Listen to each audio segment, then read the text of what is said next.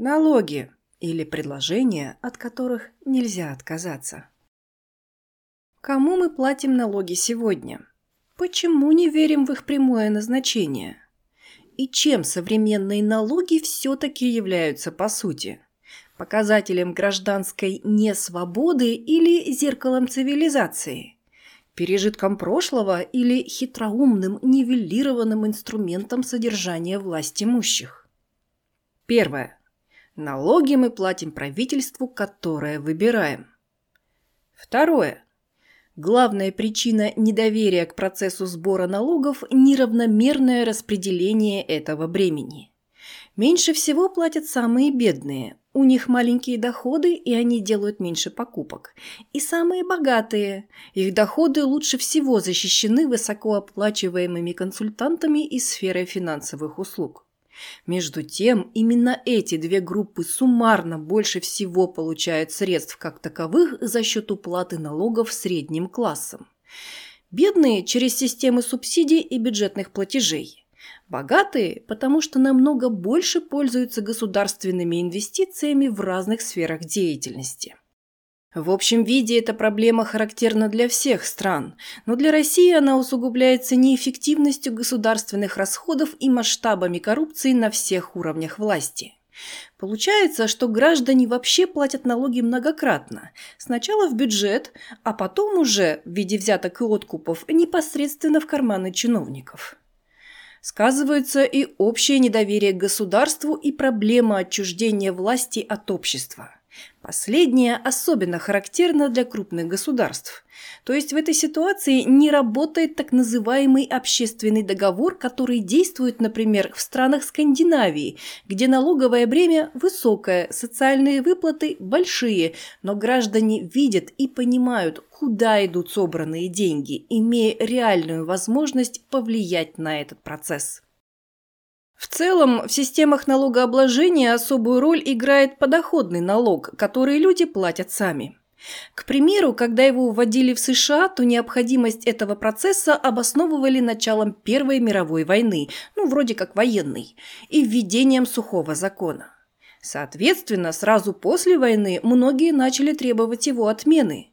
Тогда же в этой стране появилась и практика уклонения от выплаты налогов. Сложилась даже особое лобби. Одна и та же группа людей требовала одновременной отмены подоходного налога и сухого закона.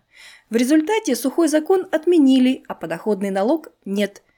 Это еще одна причина, почему люди с недоверием относятся к налогам. Их вводят временно – а они остаются навсегда. Теперь о налогах как о зеркале цивилизации.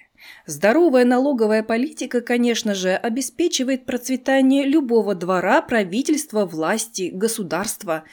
Неудача ведет к полному краху. Единственное, чего не терпит налоговая система, так это разрушение государственной монополии на сбор налогов, что немедленно делает рынок защиты конкурентным налогоплательщик сталкивается с проблемой – кому и сколько платить за самую надежную крышу. Но опыт показывает, что подобная конкуренция недолговечна, и государственная монополия рано или поздно восстанавливается. Ведь, следуя экономистам, налоги – это особое зеркало цивилизации. В нем отражаются не внешние признаки жизни, но сущностные характеристики общества. И если проследить их историю, то можно понять как причины, так и следствия многих катаклизмов, начиная с аграрных цивилизаций. Независимо от географических и этнических различий, аграрные цивилизации были очень схожи. Во-первых, классовостью. Одна немногочисленная группа лиц контролировала или владела земляными наделами, а другая, крестьянство, платила подати. Во-вторых, взаимоотношениям этих классов, которые представляли собой прямую эксплуатацию одних другими, поддерживаемую военной силой. Причем открытой классовой борьбы в аграрных образованиях не было. Такие взаимоотношения являлись экономической основой общества. В-третьих, военная сила аграрных цивилизаций была всегда направлена на внешние завоевания и внутригосударственные репрессии.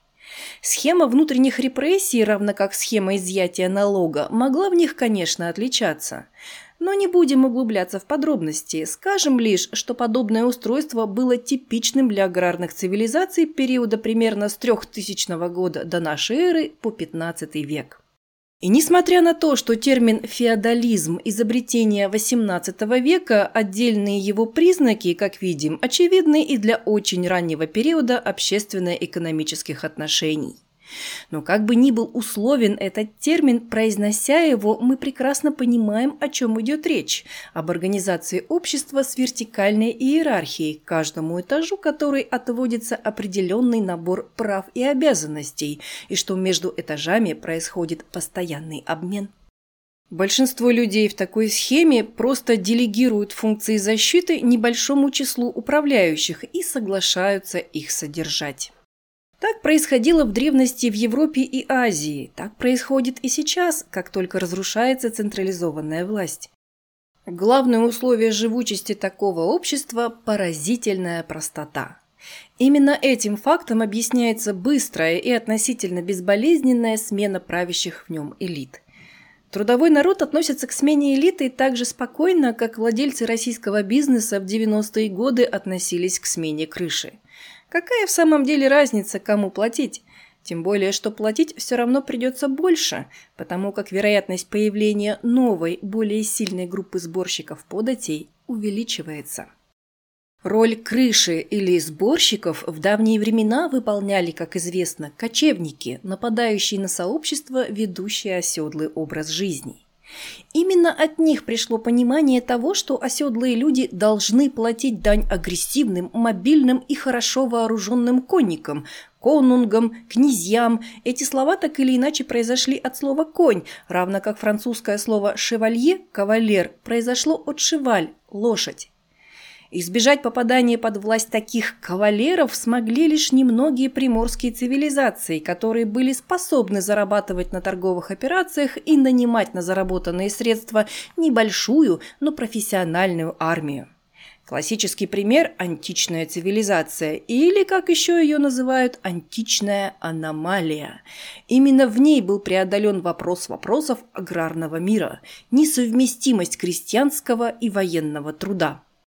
Уникальное географическое месторасположение, изрезанная береговая линия Средиземного моря, множество бухт и гаваней – все это благоволило развитию торговли, росту прибыли и, соответственно, возможности внутренней самоорганизации античного сообщества, где подати платились не правящему классу, не разбойникам, а собственной армии, нанятой для самообороны, защиты. Здесь же сложилось правило – Налоги платят не свои граждане, а пришлые. Свои платили лишь, когда возникала необходимость ведения войны. С становлением же античного полиса у греков укореняется представление о правах равноправных членов общества, о демократии, частной собственности. В таком полисе государство и граждане не противостоят друг другу. Социальное разделение в аграрном обществе на полноправных, тех, кто служит прежде всего на военном поприще, и неполноправных, тех, кто платит прямые налоги государству или подати господину, античному миру было чуждо. Прямые налоги греки отождествляли исключительно с рабством. Они организовали военное дело таким образом, что земледельцы могли противостоять профессиональным воинам аграрных империй. И в этом одно из главных отличий античного мироустройства и, как следствие, греческой системы налогообложения. Но, тем не менее, прошло время, и Греция попала под власть стационарного бандита – Османской империи. Но это уже другая тема. Откупа – публичные аукционы – Римское общество, в отличие от классического греческого полиса, возникло в других условиях. Поначалу оно являлось типичным крестьянским, в котором роль торговли была невелика. Но на рубеже 7-6 века до нашей эры у латинян, находившихся в контакте с греками, происходят схожие процессы – урбанизация и создание города-государства. А в период подъема в Риме закрепился самый главный принцип античного мира Полис, организованный как сообщество крестьян-воинов, не плативших прямых налогов, несших военную службу, участвующих в решении всевозможных общественных вопросов. республиканском Риме, как и в греческих полисах, важным источником доходов в казну стали импортные и экспортные пошлины, взимаемые в портах. С расширением же границ империи казну пополняла дань с покоренных народов. Отдельной страницей римской налоговой истории, да и мировой истории в целом, нужно назвать, конечно же, откупщиков, которые появились именно в эпоху Римской Республики, когда центральная власть стала испытывать большие трудности с пополнением государственной казны. С переходом к наемной армии ее военные расходы резко увеличились. Бизнес ловких дельцов, способных обеспечить сбор и уплату налогов, заключался в том, что они заранее договаривались с властью о сумме поступлений. Все остальное шло прямиком в карманы публиканов. Так откупщиков именовали в Риме. Впоследствии люди этой профессии появлялись в разных городах и странах, но впервые механизм налоговых откупов заработал именно в Римской республике. Так называемые откупа проводились как в самом Риме, так и в его провинциях. Как правило, они представляли собой публичные аукционы, на которых публиканы выкупали право заплатить фиксированную сумму в казну. Одновременно они приобретали и право возместить свои издержки – для этого им позволялось создавать армии собственных агентов по сбору налогов. В результате во владениях откупщиков оказывались целые провинции, и публикане фактически управляли ими без должной оглядки на государственных представителей, магистратов. Позже откупщики стали объединяться в классы. Их экономическая власть росла вместе с экспансией Рима на восток, увеличивалось и политическое влияние. И вот они уже сужают деньгами Сенат Римской Республики и формируют настоящую финансовую аристократию, своего рода олигархов Рима, способных противостоять старой аристократии. Историки считают, что именно публиканы стали вершителями судьбы Римской Республики и одновременно ее похоронщиками. Покончить же с властью олигархов-откупщиков смогли лишь Цезари, создатели Римской империи. Германцы, погубившие систему. Существует мнение, что крах Западной Римской империи представляет собой не что иное, как дворцовый переворот, осуществленный в основном германским по составу войском, и что все предпосылки для этого были уготовлены самим состоянием западно-римской государственности. Известно, что германцы уже с III-IV веков находились в тесном культурном контакте с ближайшими соседями. А при Диоклетиане они составляли большую часть его войска. К закату же Западного Рима имперская власть ослабла, римская элита расселилась в укрепленных замках, а централизованная система налогообложения рушилась стремительно и окончательно. Германцы не смогли ни сохранить, ни восстановить ее. Крах этой системы самым негативным образом сказался на развитии европейских государств, образовавшихся на развалинах империи – они оказались несостоятельными ни в военной сфере, ни в финансовой политике. К моменту германского завоевания крестьяне Западной Римской империи уже были не способны защитить себя и стали работать на завоевателей.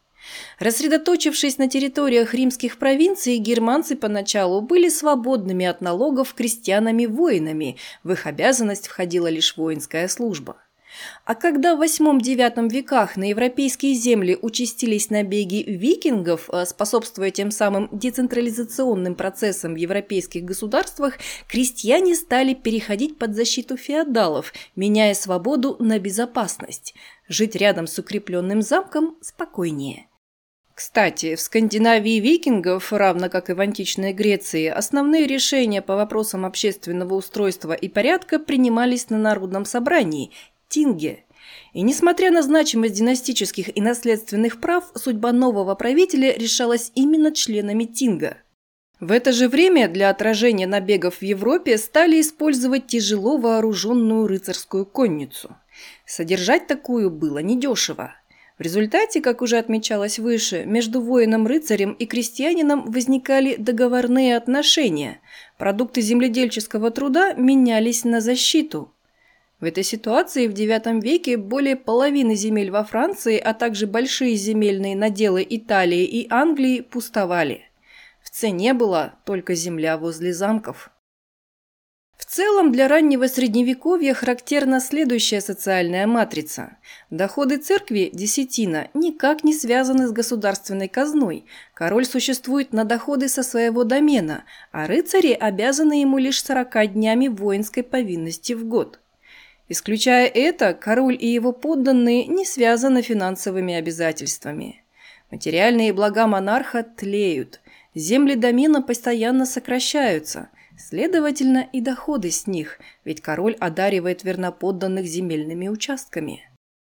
Когда же в XI-XIV веках европейским государствам понадобились постоянные армии, традиция сбора налогов по-римски канула в лету. Зато в представлениях граждан осталась славная – свободный человек налогов не платит. Так что развитие налоговой истории Западной Европы XI-XV веков начиналось, в общем-то, с нуля. Просто организованное феодальное государство, не имеющее централизованной и регулярной системы налогообложения, но, правда, с постоянной армией, вело долгие переговоры с собственными городами о том, какие финансовые обязательства они должны соблюдать. Политической свободы у таких городов, разумеется, не было. Их права напрямую связывались с налоговыми откупами. И тем не менее, в 1265 году представителей английских самоуправляющихся городов пригласили для участия в заседаниях парламента. А в конце XIII века они стали его постоянными участниками. Впоследствии в ходе такого сотрудничества в Англии произошло закрепление нормы, согласно которой король не имеет права вводить новые налоги без согласия представительного органа налогоплательщиков. Диалектика податей Саму суть любой налоговой системы можно свести буквально к следующему. Власть облагает податями то, что может обложить. Начинаться это может с самого простого – сбора дани за пользование товарами и услугами. Правило во все времена было одно – плательщик не должен иметь альтернативы. Близкий нам пример. Если за проезд по мосту или дороге с путешественника взимался сбор, других дорог или мостов поблизости быть не могло. Либо объезд являлся слишком долгим и дорогостоящим. По такому же правилу составлялся и список налоговых товаров – их должны были потреблять все независимо от стоимости. Самый древний товар такого сорта, о котором нам известно – осветительное масло в Древнем Египте. Специально назначенные фараоном сборщики налогов внимательно следили, чтобы жилища хорошо освещались, а их жители не пытались использовать для этого другие горючие материалы. Так что помимо фискальных интересов была учтена и забота о человеке. В России любимым налоговым товаром до определенного времени была соль. О потреблении этого продукта также заботились. Как обычно случается в периоды финансовых затруднений, государство увеличивало ставку соляного налога. В этом случае у населения оставалось только одно право – восстание против такой несправедливости. Волны соляных бунтов частенько прокатывались по Руси. Но затем на смену полезным продуктам и услугам пришли вредные. Спирт, табак, азартные увлечения стали главными налоговыми носителями для казны. Сборы таких податей чаще всего тоже проходили неуважительно по отношению к плательщику и, как правило, передоверялись все тем же откупщикам. В результате в России XIX века самым распространенным способом быстрого обогащения стало получение винного откупа, а термин «откупщик» уступал тогда разве что ростовщику. Зато водка исправно финансировала казну Российской империи. Но впоследствии государство все-таки было вынуждено покончить с такими правилами, и на смену откупам пришла государственная монополия на производство спирта, которая облегчила сбор налога на него. Известный российский финансовый реформатор, добившийся монополии, Сергей Юльевич Витте в своих воспоминаниях ставил это достижение в один ряд с созданием золотого рубля.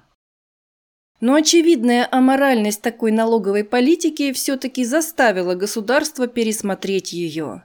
На смену обложения сферы потребления пришло обложение сферы доходов. К тому же у государства появились возможности для такого перехода.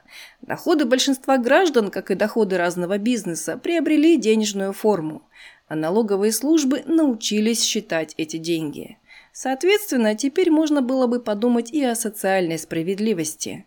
На языке налогов понятие такой справедливости означает введение прогрессивной шкалы налогообложения. Чем больше зарабатываешь, тем больше платишь.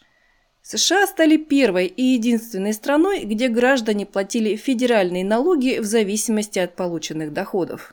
Далеко не всем американским гражданам это понравилось. И сегодня среди них есть те, которые считают, что введение подоходного налога противоречит Конституции США. Их всячески преследуют власти, а налоговые службы терпеливо разъясняют, что такие выступления до добра не доведут. Когда же терпение лопается, налоговых отказников просто сажают в тюрьму.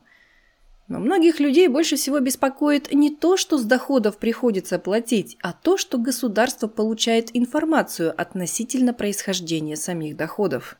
И под флагом налоговой борьбы начинает преследовать незаконные методы происхождения прибылей.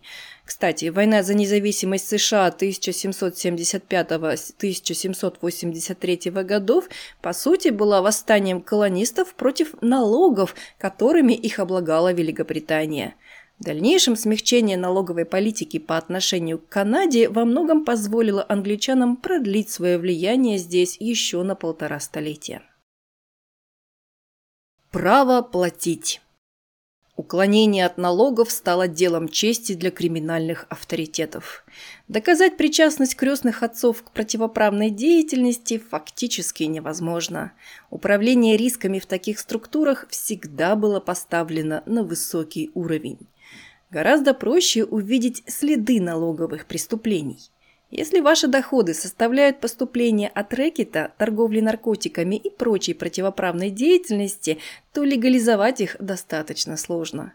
Нельзя же и впрямь написать в налоговой декларации прибыль от продажи партии кокаина. А с неоприходованных денег невозможно платить налоги. Этим незамедлительно пользовались налоговые инспекторы – Самым ярким примером мировой истории стало дело Аль Капоне, которого первого в истории обвинили в уклонении от налогов, вместо того, чтобы осудить за убийство. Существует даже легенда, что когда в доме Аль Капоне проводили обыск, то нашли деньги в корзине для грязного белья. На вопрос, что они там делают, мафиози ответил – ждут стирки. Это всего лишь легенда, но термин «отмывание денег» родился именно в это время – Считается, что пример отмывания денег впервые продемонстрировал выходец из города Гродно, Майер Суховлянский, который известен всем как Мейер Ланский. Ему же приписывают следующее изречение. Если полиции не удается проследить путь ваших денег, это означает, что они не могут их отыскать. Следовательно, они не подлежат налогообложению. Все, что нужно сделать, это представить такие деньги, как налогооблагаемые, и тогда появляется возможность их свободно тратить. Это сейчас такой подход к делу кажется очевидным, а тогда, во времена Аль Капоне, осознать такие возможности и способы их использования было нелегко. Ланскому же это удалось.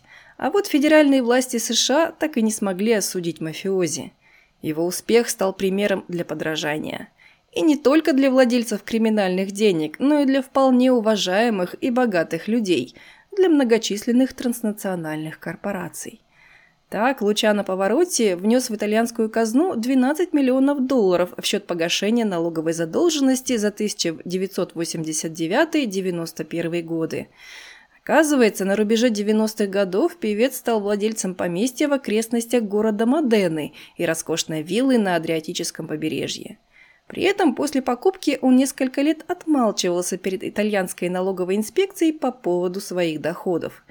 В результате начался суд, и Повороте заплатил все сполна, объяснив неувязку своей забывчивостью, посетовав на то, что государству всегда мало.